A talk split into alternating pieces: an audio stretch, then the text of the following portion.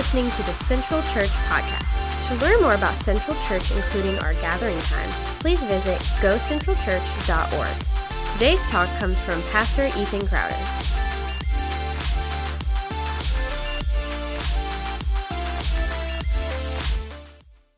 Uh, hey, if you have your Bible, go ahead and turn with me to Luke chapter 10, uh, is where we're going to be this morning. Luke chapter 10. Uh, and we're going to look at the first three verses there uh, in Luke 10. If you don't have a Bible, we'll have the verses on the screen here in just a minute. Uh, but I wonder, we're starting a new series this morning uh, called Who's Your Neighbor? I wonder when you think about uh, a neighbor, when you think about your neighbor, maybe when you just think about the word neighbor, uh, what comes to your mind? Maybe when you hear this question, who's your neighbor? Maybe you think of Mr. Rogers first, right? Maybe you think of howdy neighbors. We were planning for this series. Uh, a couple on our staff said that I should get a cardigan uh, and wear that this morning. Uh, and I said, man, I've got a reputation to uphold, right? Uh, no, I, uh, I would love one. Um, but maybe, maybe when you think about your neighbors, maybe you get intimidated. Uh, or maybe when you think about your neighbors, maybe it's similar to the way I grew up. Uh, I, I, grew up in the middle of nowhere, and so my neighbors to the right uh, were uh, my cousins, and my neighbors to the left were half a mile away uh, with big dogs and guns. Right, so so we didn't. Uh, I, I never met those neighbors. Maybe maybe when you think about your neighbors, maybe they're close friends. Maybe you've had a really good experience meeting neighbors and building relationships with neighbors. Maybe you haven't had that experience. Maybe you haven't had uh, that experience of becoming really good friends with your neighbors. In fact, maybe it's the opposite. Or maybe when we think about this question of who's your neighbor, maybe you already know kind of where we're going, and that your neighbor isn't simply uh, who lives to the left of you, or who lives to the right of you, or who lives in front of you, or behind you, but your neighbor is whoever you encounter as you live your life. Whoever you encounter uh, as you go. And so, uh, over the next few weeks, we're going to study the Gospel of Luke. And we're going to see what does uh, Luke tell us? What does Jesus tell us in the Gospel of Luke about who our neighbors are? You know, here at Central, we're committed uh, to this. We're, we're committed to multiplying disciples, leaders, and churches for our neighbors and the nations. And so, if we are going to multiply uh, for our neighbors, uh, then we need to think well about who our neighbors are. And so, this morning, we're going to start uh, with first things. And we're going to think about uh, why should we care about our neighbors, or even before we jump into caring about our neighbors, uh, what's the first thing we should do? So, look with me here at Luke chapter 10. Uh, we're going to start in verse 1. Let me invite you to stand as we honor the reading of God's perfect and precious word here in Luke chapter 10. Starting in verse 1 the Spirit says to us this morning. After this, the Lord appointed 72 others and sent them on ahead of him, uh, two by two, into every town and place where he himself was about to go. And he said to them, The harvest is plentiful, but the laborers are few. Therefore, pray earnestly to the Lord of the harvest to send out laborers into his harvest. Go your way. Behold, I am sending you out as lambs in the midst of wolves. This is God's word. You can be seated. Would you pray with me? Father, thank you for your grace and your mercy this morning. Uh, thank you that you speak to us through your word. And so, Father, I pray this morning and I pray over the next several weeks that as we consider this question, who's your neighbor? Uh, Father, I pray that you would give us hearts that look like your heart. Uh, Father, I pray that, that we would love the things that you love, that we would care about the things that you uh, care about, that we would be on the same mission that you are on. Father, I pray that you would bless us through your word. It's in Jesus' name we pray. Amen. Well, as we look here at Luke chapter 10 and we, uh, we think about these verses that we've just read, uh, what we're going to see today and what we're going to see over the next several weeks is this is that we have been sent to our neighbors. We have been sent to our neighbors. You and I, we have been sent, we have been placed where we are uh, for a purpose. Have you ever thought about this that your address isn't an accident? Uh, that our God, who is sovereign and powerful enough and in control of creating the heavens and the earth, He is sovereign and He is powerful enough to place you exactly where He would have you. And see, your, your address, it's not an accident, just like our address here. Uh, our address here at Central, 3101 West State Road 46, Sanford, Florida, that's not an accident. Or the Lord has placed us here. He's put us here for a reason. He's put us here for a purpose that, that we would be serious about reaching our neighbors in our community, uh, just as He has put you in your neighborhood as well. Uh, now, here in verse 1, Jesus starts out by saying, or, or Luke starts out by kind of narrating this picture for us. He says, After this, the Lord appointed 72 others. Now, what is the after this? If we were to go back to Luke chapter 9, uh, Luke chapter 9 is kind of the chapter in the Bible that is like the discipleship chapter, right? So when you you think about discipleship or you think about some of the serious sayings of Jesus, uh, a lot of those are found in Luke chapter 9. But at the beginning of Luke chapter 9, uh, Jesus he sends out, he commissions his 12 disciples. He sends them to go and to carry the gospel of the kingdom, the good news that the Messiah has come uh, to cities and towns and villages uh, wherever they might go. And then he goes through and he, he gives some illustrations about what does it mean to be a disciple and then who he is. And then Luke chapter 9 ends with Jesus really putting an exclamation point on the urgency of the mission that he has given to his disciples. He says, Look, you, don't have time to go and bury the dead. You don't have time to turn back and to say goodbye. The mission is urgent. People are perishing. People need Jesus. And so he sends them out. And so, after all of that, now we come here to Luke uh, chapter 10, and he's going to send again. But this time, instead of sending out the 12 disciples, he's going to send out 72. Now, here's an important thing for us to know about our identity as disciples of Jesus. Our identity as disciples of Jesus is wrapped up in that word sent. Or that as disciples of Jesus, we have been sent. We haven't been saved uh, to stay. We haven't been saved to remain the same. We have been saved to go. I, I wonder this how would your life today, how would your relationships with your neighbors today look different if you were not a believer? Uh, would your relationship with your neighbors look any different today than it does now if you had not been saved by Jesus? And so Jesus, he, he sends out these 72, and these 72, these were others in addition to the 12 who had trusted Christ and who had counted the cost for discipleship, and they they wanted to keep following, they wanted to keep going. And so Jesus says, if you're going to keep following me, if you're going to keep going with me, then you are going to go. You're going to be about what I am about. Now, we might expect Jesus to give training on what to say we might expect Jesus to kind of give an evangelism course. M- maybe he would train them in the three circles or, or, or in uh, faith or, or in the four spiritual laws or, or, something like that, but that's not what Jesus does.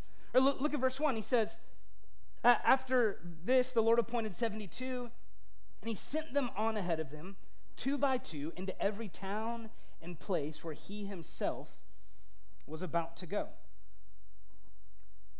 See, when you've encountered Jesus, you're ready to make disciples. Now, one of the things that's encouraging here is their job wasn't to make people believe. Jesus doesn't tell them, go into every town that you find and reach 50 people. He doesn't go and say, go into every town that you come to and save anyone. No, he says, go, go into every town. He sends them out because he's going to come behind them. This is encouraging. Their job wasn't to make people believe, their job was to tell. It was Jesus' job to save. See, the same is true today. Our job isn't to convince anyone to believe the gospel. Uh, our job isn't to save anyone. Our job is to be obedient. Uh, our job is to be obedient in sharing the gospel that has saved us and that has changed us. G- Jesus doesn't give us a quota uh, for how many we must reach, He just calls us to faithful obedience. Now, now notice he, he doesn't send them out alone. How does He send them? He sends them out two by two. Now, commentators, they kind of speculate on why two by two. Uh, there are some that say, well, uh, this is kind of a, a hint, a nod back to the Old Testament. uh, because you needed two witnesses. And so these are two witnesses that are going, and they could witness against these communities if these communities failed to believe. And, and I think that could be, there could be something there. But I think that it's actually a little more obvious. I think that the reason sent, he sent out these believers, these followers two by two, is because he knew that they would lack faith. He knew that they would lack courage. He, he knew that they would struggle uh, to keep enduring. And so, what does he do? He, he sends them out together. He, he doesn't say, hey, go be lone rangers right? It, it probably uh, might have felt like he could have covered more ground had he just sent one here and one here and one here and one here, right? I, am uh, experiencing this in my life right now. Uh, every day I get a knock on the door and it's someone trying to sell me solar panels, right? And, uh, and and they, they don't come together, right? It's one by one by one by one, right? Because they can cover more ground, they can cover more territory that way. But Jesus says, No, I, I want you to go out two by two. Because he knew that, that these 72, just like us today, they would need encouragement. Right? They would need strengthening, they would need stamina. And see, when we go together, we remind each other of the gospel and we remind each other uh, of Jesus who sends us. See, it's easy for me to just sit in my own, just kind of junk, right? Where maybe I, I share the gospel with someone and it doesn't go the way that I expect it to, and and it's tempting for me to just sit there and think about all of the wrong things that I did or all of the wrong things that they said, right? If, if they were just a little smarter, they would understand what I'm saying, right? Or, or, if I was just a little quicker, I would have been able to, to, to communicate what I was trying to say. I would have been able to answer their questions. But one of the best things for me is whenever I share the gospel with someone and they don't believe, and then I'm able to share that with someone else, and they encourage me to keep pressing on right? To keep going, to keep moving. And so Jesus, he, he sends these disciples out two by two, and this is still how Jesus sends us out today. See, we go on mission, we go to our neighbors together. We go to the world together. See, the, the mission of Jesus, it's for all of us. It's not just for the really spiritual, it's, it's not just for uh, the really committed. No, the mission of Jesus is for every disciple of Jesus. You know, we, we've just been celebrating uh, sending Jared and Amy Mincham to the nations. They've, they've just been commissioned, they've just gone with the International Mission Board, which I am excited about. Right there, pray for them. They've been in Mexico for a couple weeks. They're in language school, and then uh, over the next year, they'll be transitioning to where uh, their assignment will be in South America. I'm excited about Jared and Amy Mitchum answering the call to go to the nations. I'm just as excited whenever I hear stories about believers here answering the call to go to their neighbors. Right? That, that we have all been called to go to our neighbors. Uh, maybe some of us are, or maybe you're wrestling with that call. Should I go to the nations? Should I lay it all on the line? Should I sacrifice all that I have? Should I go be a missionary? And my hope, I pray regularly that the Lord would raise up an army of missionaries uh, out of Central. Uh, but maybe before you ask that question, maybe the question you need to ask is how can I go to my neighbors? How can I reach my neighbors with the gospel of Jesus? See, this mission is for the entire church. This is what we have to be about. There's a lot of things that Central can be about. But if we're not about the mission of reaching our neighbors and the nations with the good gospel of Jesus Christ, then we've missed the boat. We can spend our time, we can spend our energy, we can spend our effort running after all of these other things, and they may be good, but it's a sin to be good when God has called us to do great things, right? It's a sin to focus on good things when we've been called to do great things, and great things are carrying the gospel to those who need to hear it, those who need to believe. See, if we're not careful, we end up with the Yamaha effect. Maybe you're familiar with Yamaha Corporation. They make pianos, guitars, drums, keyboards, network devices, factory equipment, golf products, boats, motorcycles, four wheelers, generators, amplifiers, and more. So if you ask me, well, what does Yamaha do? I would tell you, I have no idea. right? I, I don't know, are they, a, are they a motorcycle company? Are they an instrument company? I don't know what they do. But here's what I do know is that we have been given one commission, right? We have been given one commission, and that commission is to make disciples of our neighbors and the nations, right? It's to go into all the world baptizing them in the name of the Father and the Son and the Holy Spirit, and teaching all that I have commanded. And do you know what the first step in going to the entire world is? It's going across the street.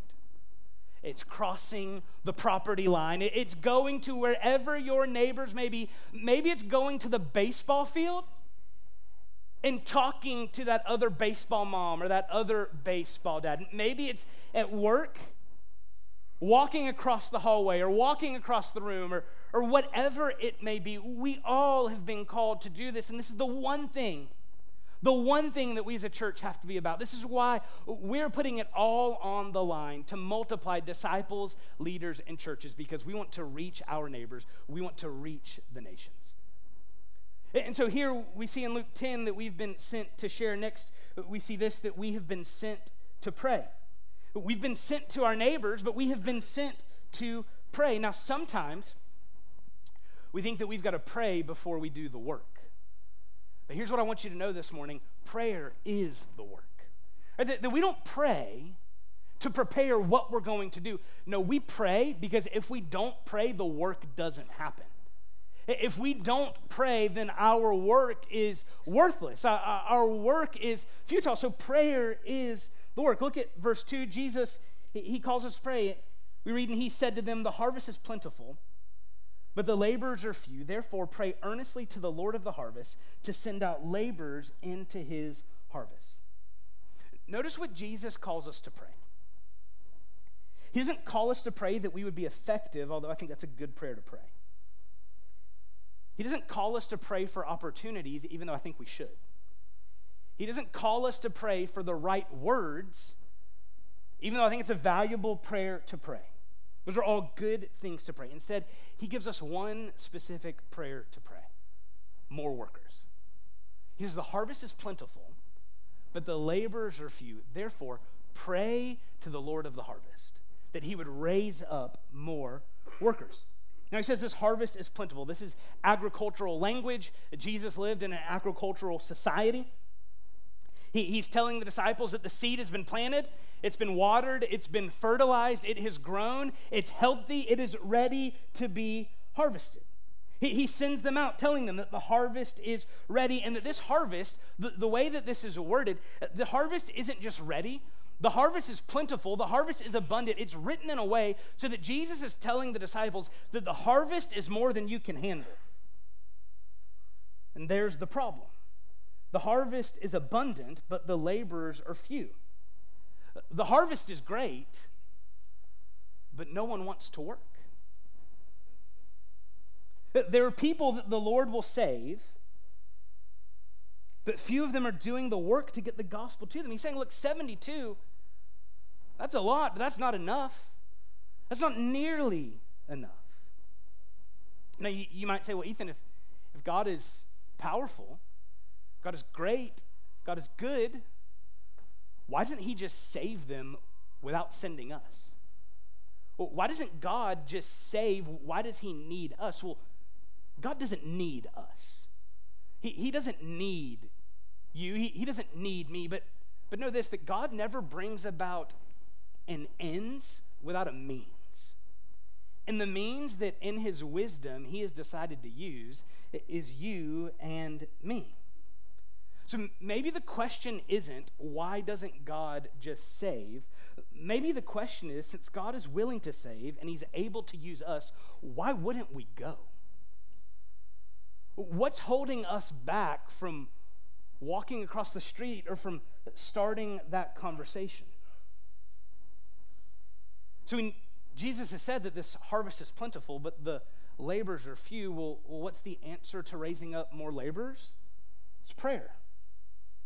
Workers aren't raised up through guilt or persuasion. Jesus doesn't say, look, go, go find those others who don't want to go and let them know just how bad they are. Right, let them know what terrible Christians they are. Let them know what terrible disciples. That's not what he says. He says, look, if we need more workers and we know we need more workers, then we need to pray for the workers. See, understand this the, the problem with our world today, it's not lostness, it's prayerlessness. The problem with the world today isn't that there are too many lost people. The problem with the world today is that there's too many saved people who aren't trying to find anyone and aren't praying that more would be raised up to go. The problem isn't that people are too lost, the problem is that we don't pray. Now, notice who the Lord calls to pray here those who are already laboring. So, what this means is that you might be sitting in here this morning and you might be an answer to this prayer. See, he, he calls people who are already at work. Jesus doesn't tell us to pray for others to take the gospel to our neighbors. No, he tells those who are already going to pray for more who would go. Warren Wiersbe, he, he said this about this verse. He says, Too many Christians are praying for somebody else to do a job they are unwilling to do themselves. So if we're going to pray this prayer that the Lord would raise up workers for the harvest, then, then what that means is that we've got to be workers. We've got to be about our Father's business. We've got to be about reaping the harvest that is there for the taking. It's been interesting this week to see just how much our world believes in prayer, isn't it? One of the things, if you've been paying attention, even if you're not a sports fan, last Monday night we saw Damar Hamlin, the number three for the Buffalo Bills. He went down, went into cardiac arrest on the field. They rushed, and immediately, I wasn't even watching the game, but I opened up social media and I started seeing people say things like, um, I've never been sick to my stomach watching a football game, but now I am, and I'm praying for number three. I'm praying for this person. I'm praying for that person. Even people who, friends of mine who I know would not consider themselves believers, I know they wouldn't consider themselves Christians or even really religious, they're talking about praying for Hamlin. They're talking about praying for Damar. And what I thought was interesting is no one was sending thoughts, right? They were praying. If you find out that I'm sick, I don't need your thoughts, I need your prayers. As we watch, if you watch the news, right? People are talking about, I'm praying for him. I'm praying for him. Even Dan Orlovsky, he prayed on air, and I, I was clapping as he was praying, right? Because he's sharing the gospel as he was praying. Apparently, our world believes in the power of prayer. Here's the question Do we believe in the power of prayer? Do we believe that if we pray for workers, that the Lord will raise them up? Or maybe here's the question Do we believe if we pray that the Lord would give us a heart for the harvest, that He really will? Right? Have you ever prayed that prayer, Lord, give me a heart for lost people? Lord, give me a heart to share the gospel. Lord, give me a heart for those who are far from you. I, I believe that when we pray that prayer, the Lord answers that prayer. That's a dangerous prayer to pray because the Lord's going to grant it, right? He's going to answer that prayer. So we've been sent to share, we've been sent to pray, and finally we see this that we have been sent to endure. See, in verse 2, Jesus has essentially guaranteed the success of the mission, but he doesn't promise that it will be easy. Look at verse 3. Go your way. Behold, I am sending you out as lambs into the midst of wolves. I wonder if Jesus said that and someone said, Amen, Jesus, right? Like, thank you for the encouragement. Th- thank you for that. He, he tells the 72, he, he literally says, to be on the move. There's no time to wait. The end of Luke 9 had highlighted this urgency right into verse 10. He says, the mission is urgent. But here's the thing about the mission not only is it urgent, but it's not easy either. Verse 3, it ends with this startling statement from Jesus. He's, he's sending them as lambs into the midst of wolves. So in verses 2 and 3, we've got two guarantees about this mission that Jesus is sending us on. The harvest is plentiful, and it will not be easy. He says there's going to be great opposition. In fact, he prepares them for this opposition. Look with me at verse 4. He says, Carry no money bag, no knapsack, no sandals, and greet no one on the road. Whatever house you enter, first say, Peace be to this house. And if a son of peace is there, your, your peace will rest upon him. But if not, it will return to you. And remain in the same house, eating and drinking what they provide, for the laborer deserves his wages. Do not go from house to house.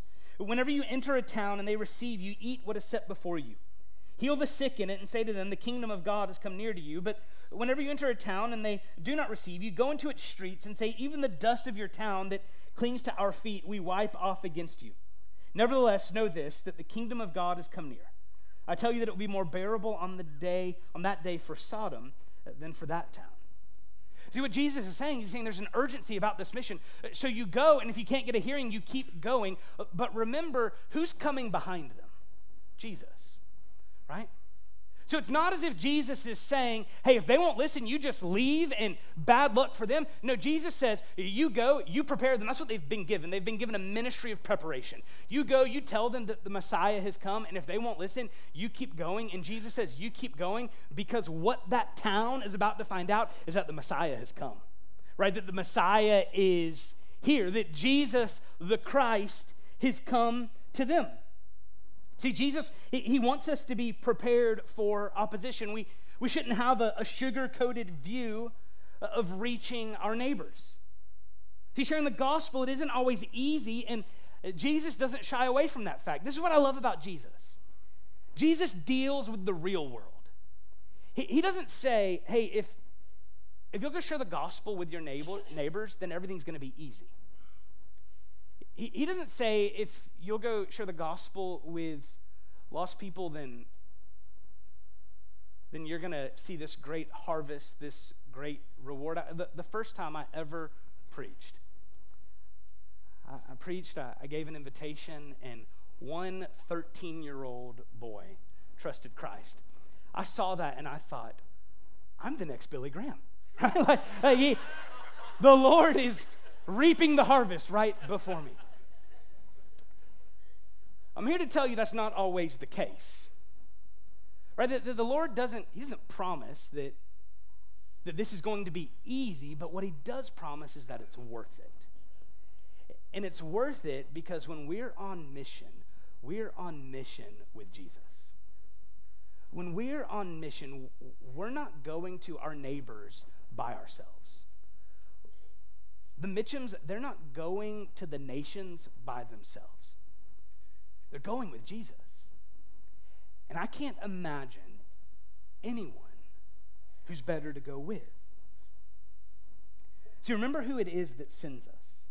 It's Jesus. So he, he sends us into this world as lambs in the midst of wolves, but he's not sending us to see who can survive. He's not sending to see who's the fittest or, or who has it in them to make this work. No, he, he sends us so that we can see his power and his grace at work. That as we share the gospel, as we live on mission, that, that others, we will see people come to faith, hopefully, and we'll get to see God's power and grace at work. But even if we don't, I can tell you that some of the most encouraging times of sharing the gospel are when people say no, because I say things that I didn't know to say.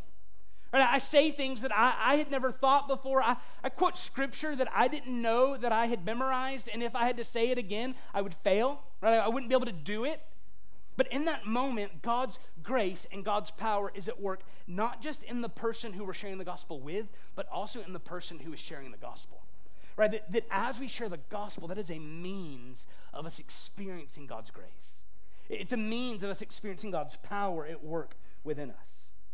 See, he says, I'm sending you out as lambs in the midst of wolves. And that's scary. But our commitment to go ultimately reflects our trust in the one who sends us. Do we trust that Jesus is good? Do we trust that Jesus is powerful? Do we trust that he is in control? Everybody careful n- not to misunderstand this verse. Jesus isn't saying that he's sending us out as lambs and our neighbors are the wolves. He, he's not saying that, that he's sending us out as lambs and that every person who is yet to believe is the wolf. This was a common metaphor uh, for adversarial situations, but something we need to remember is what Paul tells us in Ephesians 6 that we don't wrestle against flesh and blood. Our enemy is not our neighbor. Our enemy is not that person who is yet to believe. Our enemy isn't the person with the coexist bumper sticker uh, on the back of their car. Our enemy is the prince of the power of the air. Right? Our enemy isn't satanic, our enemy is Satan. See, the wolf isn't your neighbor, the wolf is the devil who steals, kills, and destroys. But here's the thing Satan who steals, kills, and destroys, but God is greater.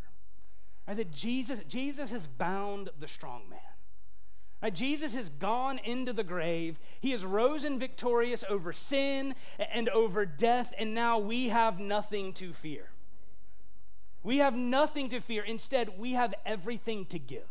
We can give it all for Jesus because we know that at the end of it, we win. Right? At the end of it, we get Jesus. See, Jesus, he, he doesn't promise ease, he doesn't promise safety, but he does promise victory. He, he doesn't promise that multiplying disciples and leaders in churches is going to be easy, but he promises that at the end of the day, we've been faithfully obedient, then we get him. We get victory. It's hard, but it's worth it. Maybe you made a New Year's resolution this year. Maybe you made a New Year's resolution this year and you've already broken the resolution, right? You've already stopped it. Maybe, maybe your resolution was uh, to not drink Coke Zero anymore, uh, and you made it to three o'clock on New Year's Day uh, and you drank Coke Zero. Maybe your resolution was that you're going to drink more water, or you're going to read this, or you're going to do that. You know, we only make resolutions about things that are hard. We don't make resolutions about things that are easy, right? No one makes a New Year's resolution that says, you know what? Uh, I'm going to spend a little more time watching TV this year. Right? I'm going to spend a little more time wasting time. I'm going to spend a little more time trying to put on that five pounds that I lost over Christmas, right? No, no, one, no one makes those resolutions. We make hard resolutions uh, because we know this that hard work is worth it, right? Anything worth doing is hard. We also know is that the reward is greater when we do things that are hard. It's the same is true with the mission that Jesus has given us to our neighbors in the nations. Anything worth doing is hard. But the great thing about this mission is that we're not doing it alone. We're not even doing it in our own power. Right? No, we go with, He goes before, He comes behind Jesus. So we've been sent to our neighbors. That's, that's the constant theme of the Gospels, is that you and I have been sent. We could, you could exchange neighbor for coworker or friend or family member. Maybe for some of you, your neighbor is your husband or your wife. Maybe that's who you've been sent to. We've all been sent. And, for us this morning, you have, I have, we have been sent, we have been commissioned to our neighbors. And, and we don't want to just talk about going to our neighbors, we want to be serious about going to our neighbors. And we want to help you be serious uh, about making uh, disciples of your neighbors, about sharing the gospel, showing, showing and sharing the love of Jesus with your neighbors. And so we put some things together for you. So uh, up on the screen, there's a, a QR code. Uh, everyone, if you have a phone, go ahead and pull your phone out, all right? If you don't pull your phone out, uh, we're judging you, okay? Um, I'm just playing, but only mostly, all right? pull your phone out and scan that QR code that QR code is going to take you to a page on our website. If you, you don't want to scan the QR code, uh, you can go to gocentralchurch.org slash hey neighbor. Remember uh, that it's E-I, not I-E, uh, because English is weird, right? Uh, you can go to gocentralchurch.org slash hey neighbor. And on that website, you're going to find some resources. We're going to keep updating this website, updating this web page over the next several weeks with resources for you uh, to be able to love your neighbors well. So one of the things I think is really great on there uh, there there's an app that you can download that helps you know your neighbors a little better. There's some books that you can buy if you're a reader to, to read uh, about how can I be a better neighbor? The art of neighboring. What does that look like? And then also at the bottom, there's a form. There's a form just asking for your name and your phone number. And what that is, is that we want to call the church to be serious about prayer, to be serious about this Luke 10 2 prayer. So here's what we're going to do every day for the next week, we're going to call the church to pray this Luke 10 2 prayer together at 1002. That every day we want to be praying together, we want to be aiming our arrows together asking that the Lord would raise up workers for the harvest right here at Central. So you, put your name and your phone number in there. We're not going to spam you. Instead, you're going to get a text every day at 10 o'clock, a.m., not p.m. Some of you got nervous. Oh, we're going to send a text at 10 o'clock reminding you to pray with us, uh, reminding you to, to stop and to pray. It doesn't have to be a long prayer, but just, Lord, raise up workers for the harvest at Central and make me one of them. Lord, raise up workers for the harvest at Central and make me one of them. And maybe you use that as a time to, to spend just praying for your neighbor. Maybe you don't know who your neighbor is. Maybe you spend some time just asking the Lord to open the door uh, for you to talk with your neighbor, to pray with your neighbor. Now, maybe, maybe this morning, maybe this morning you're the neighbor. Maybe you were invited here this morning by a friend, by a neighbor. Maybe you just have found yourself in this room this morning, and maybe you're not even exactly sure how you got here. I'm going to believe that you're here today to encounter Jesus Christ. Or that you are here today, you've been brought into this place today because this Jesus that we've been talking about, who has sent people into the world, that one of those disciples has come to you and has brought you in. Or maybe because Jesus works like this sometimes, maybe Jesus has gone into the world and maybe he's brought you in. Maybe you were driving by this morning and you just decided, you know what, I need, uh, I'm going to turn into that place. I'm going to turn into that church. I hear stories like that uh, monthly about people who are driving by and just decided no plans to come in, just decided to pull in. So I've started praying, right? Maybe that's you. Maybe you're an answer to my prayer. I pray every Sunday, Lord, send people here who have no intention of being here. Maybe you're here this morning so that you can hear the gospel and be saved. Well, what is the gospel? The gospel is that Jesus Christ, he was born of a virgin, fully God and fully man, and that he lived a perfect life, a perfectly perfect life without sin. He was tempted, but he never sinned, not even once.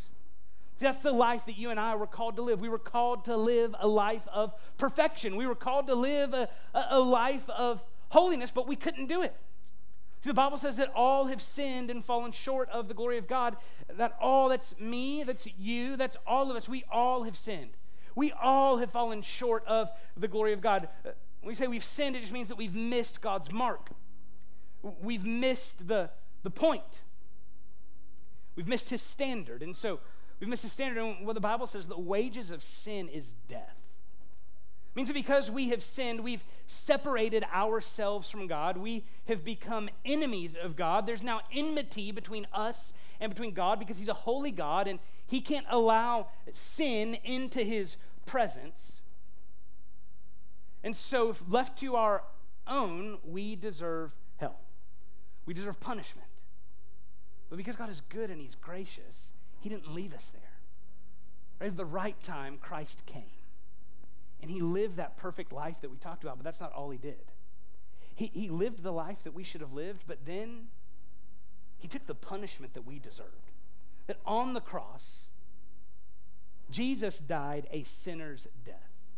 That all of God's wrath for sin was poured out on him so that it wouldn't have to be poured out on me or on you. Jesus died on that cross, he was buried, and he rose from the grave three days later. And when he rose from the grave, he conquered sin and he conquered death. And now he offers that victory. He offers that forgiveness to anyone and everyone who will believe. And so, if you have yet to trust Christ, if you've yet to put your faith in the resurrected Son of God, and today is the day for you to do that. Today is the day for you to experience life and forgiveness that only Jesus can give. And the way you do that is by putting your trust, giving your heart to Jesus, by saying, you know what, I, I'm done trying to earn it. I'm done trying to do it on my own. Instead, I'm going to follow Jesus. I'm going to trust Jesus. I'm going to lay all that I have down at his feet. I'm going to take all that he gives. Would you pray with me? Father, thank you for your grace and your mercy today. Lord, thank you for the gospel that has saved us and the gospel that sends us. And Father, I pray for those who are here today who have yet to trust you, who have yet to believe the gospel. Father, I, I pray that today would be the day that they do that.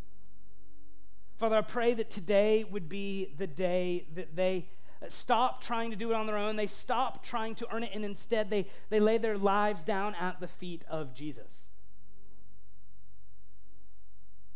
Father, I pray that you would arrest their hearts, that you would overcome their will, and Father, that you would help them to see that your, your grace is good and that your grace is available.